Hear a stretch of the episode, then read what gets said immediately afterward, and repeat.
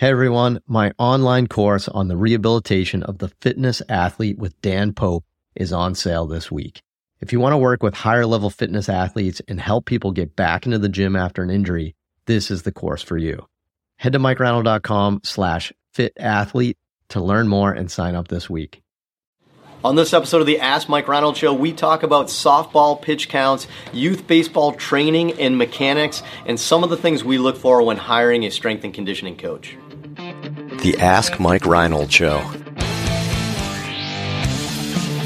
Helping people feel better, move better, and perform better.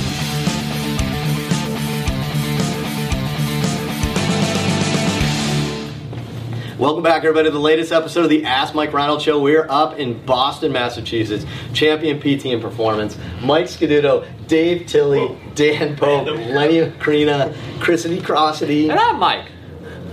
I was waiting for you to finish. Finish your own filling.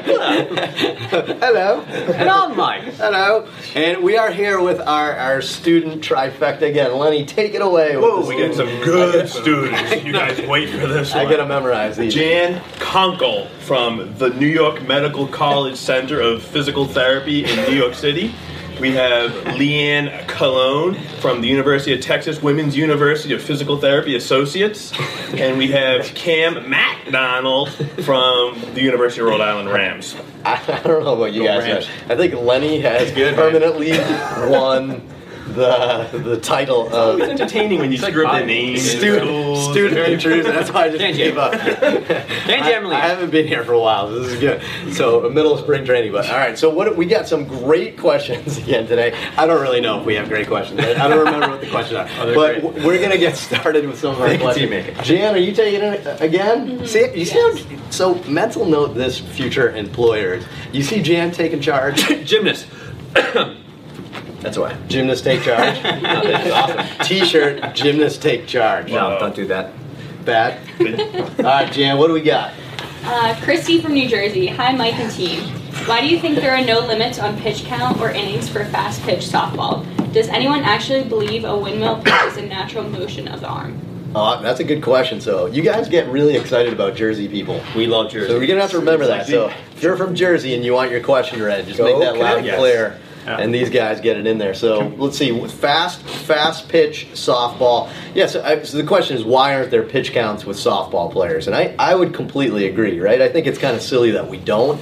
Um, but look, you know, the injury mechanisms are different. The injuries are, are kind of yeah, they're different than baseball. So baseball, I don't want to say is at the epidemic level because you know that's kind of like feeding into some of the crap on the internet that we're hearing from like the media. But the, the injury rates are growing at a rate where we can't control. Right? They're kind of getting a little out of hand in baseball. I don't feel that happened in softball as much. Now, that doesn't mean they don't get injured. I just don't think they escalated to a point where the associations had to step in and make pitch count rules.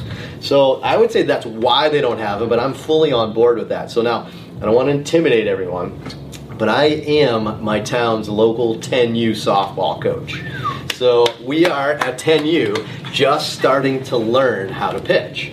And wow, it's crazy. Trust me. So a bunch of my like coaches that coach with me are all former baseball players. It tends to be dads that like baseball that make their daughters play softball, right? So sorry. Sorry, guys. So, but uh, so we're, we're trying to teach them how to pitch, and we're getting instructors to teach them how to pitch because it is so unique. Baseball, right? Like, look, you throw from short; it's the same as pitching, right? It's just a little bit different with how you kind of put it together. But there is a unique art form to softball pitching that Where did that come from? I wonder. Why does it? I, trust me, as a softball coach and as a baseball guy, everything about Somebody softball tweet us with the history of the fastball. Why is the ball bigger? The ball because girls can't hit. I mean, that's that's definitely why the ball's bigger, and that's ridiculous. Yeah. Right. That is ridiculous. I just pitched batting practice to my daughter with a baseball in a batting cage, literally 36 hours ago, and she was crushing the ball. Right. It has nothing to do with the size of the ball, or make it bright green. Yeah. It's like, what are they blind? Girls can't see as well as boys. It makes no sense. But you know what happens though? You, their hands are too small to control the glove and to catch that stupid big ball. So it, the mo- the biggest challenge in softball and why they're not having fun at the early ages is because the ball's gigantic. I, I think it's super counterproductive. Personally, I think it's silly, but anyway, I feel like nobody else has any more softballing. But Lenny, you're gonna be you're gonna be here one day. Yeah, exactly. Nope. Athlete's a gymnast. trying to push Adley to other sports, but I have no answer for the whole pitch count. Um, and what, I guess because you're not in this position, an overhead position with pitching, so the mechanics are different in the shoulder, maybe. So it's a little more fatiguing to be up here versus down here. But I agree. I mean, why why should a female pitcher go four games in a weekend and throw 400 pitches? I mean, it just Does- just doesn't even make sense in Softball my have head. more slap tears? I don't know. I'm asking. Eh, well, it's more shoulder, right? If you think this is all torque related with like the elbow and shoulder, it's all torque related.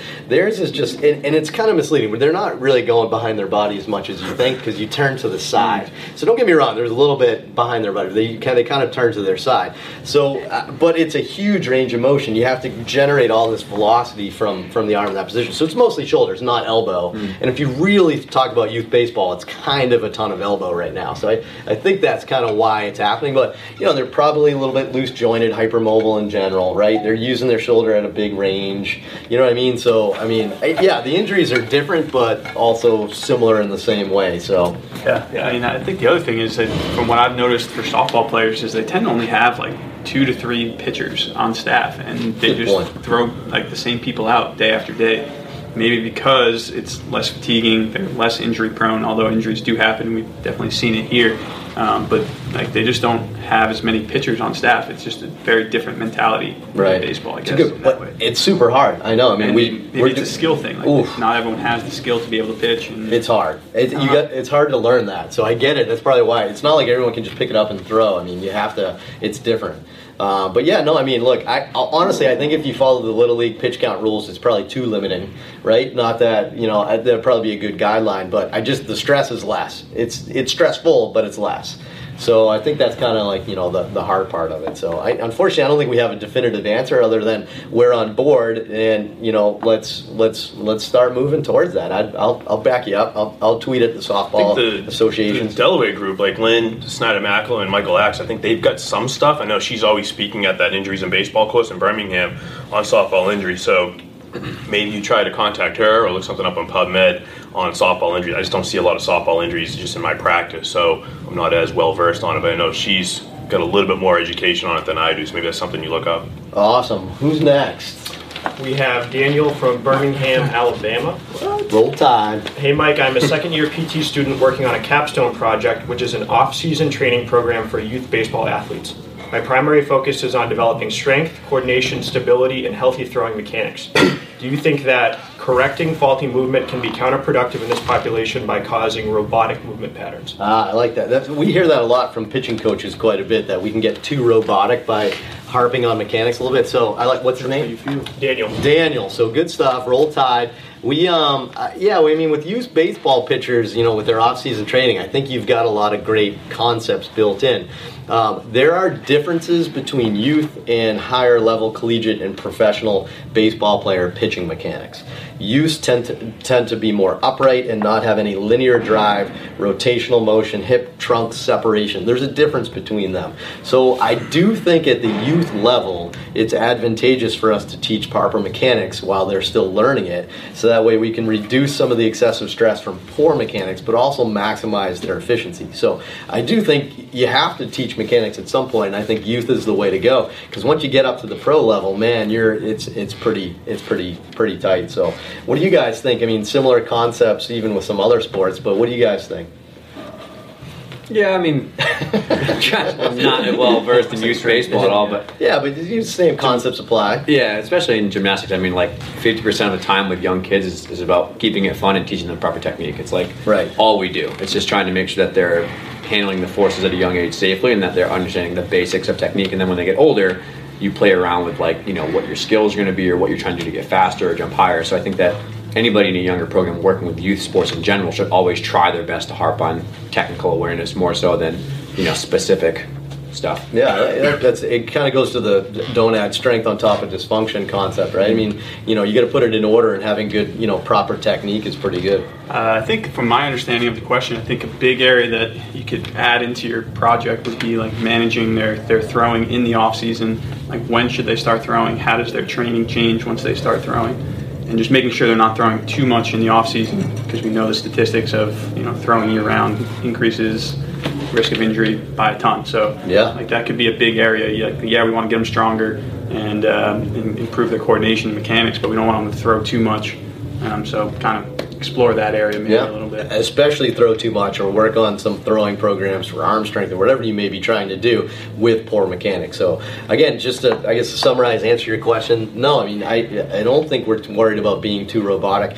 When you first learn a new skill, this, this is nothing to do with baseball. It's a skill acquisition. It is robotic, right? Because you're trying to learn. It's very conscious, right? Before we get to unconscious type repeating movement patterns. So for us with neuromuscular control and how we're trying to get motor learning with these young athletes, that's what we're trying to do. If you don't do it then, it's never going to happen, right? So so I'm pro that. Why Lenny's golf swing is uh, struggling so much? I started golfing at the age of 15, never took a lesson, and 26, 28 years later, I can't figure out how to change my swing. It's still because I never got the basics growing up. So get the basics early on, or else you're just going to have a lifetime of being a motor moron. A, a lifetime, a lifetime of expensive lessons. Yeah, exactly. So you should have got lessons when you're younger. So. Awesome. One more? Yeah. What do we got, Leanne? All right, Chris from Austin, Texas. When first starting out, how did you go about finding talented and trust, trustworthy strength and conditioning coaches to hire?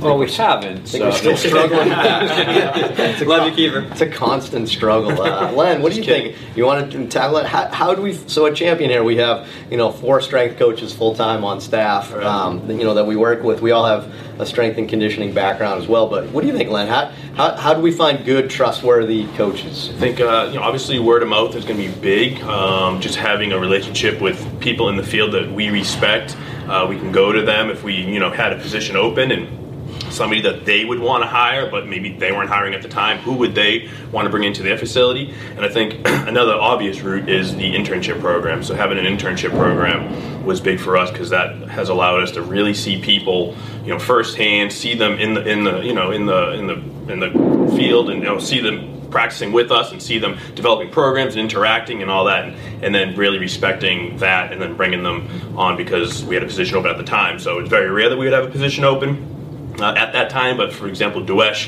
who's one of our coaches, uh, it just all worked out perfectly that he did an internship and we, we offered him a position to stay on because we really were impressed by, by his uh, just by his demeanor and how he carried himself. So internship and then word of mouth for us has been huge. Yeah, I, I would agree. And when you're just starting out, if you don't have an internship, which which I think your question is sounds like you're at the very beginning, then you know I think I would value somebody that's gone through somebody else's internship more than just professional certifications, right? Like certifications aren't necessarily the end all be all, right? Sometimes it's about experience with that certification. So I think that's the other thing to maybe look out for is maybe somebody that has done an internship at a strength and conditioning facility that you respect is how I would probably do it if you don't have your own internship program. So awesome. Another great round of question. Thanks so much. Please head to MikeReinold.com, click on that podcast link, and you can fill out the form to ask us some more questions. And be sure to head to iTunes, rate, review, and subscribe, and we'll see you on the next episode. Thanks so much for listening to the podcast. If you have a question you'd like us to answer, head to MikeReinold.com slash podcast and fill out the form to submit your question. If you enjoyed this podcast, please subscribe, rate, and review us on Apple Podcasts, Spotify, or wherever you listen to your podcast. And please share this with your friends to help spread the word. It would really mean so much to us. Please check out all my online courses, articles, newsletter, and more at MikeReinold.com. There's always a ton of great perks for my newsletter subscribers. And be sure to check for my other podcast, the Sports Physical Therapy Podcast, where I go deep into topics and interview leaders within our field. See you on the next episode.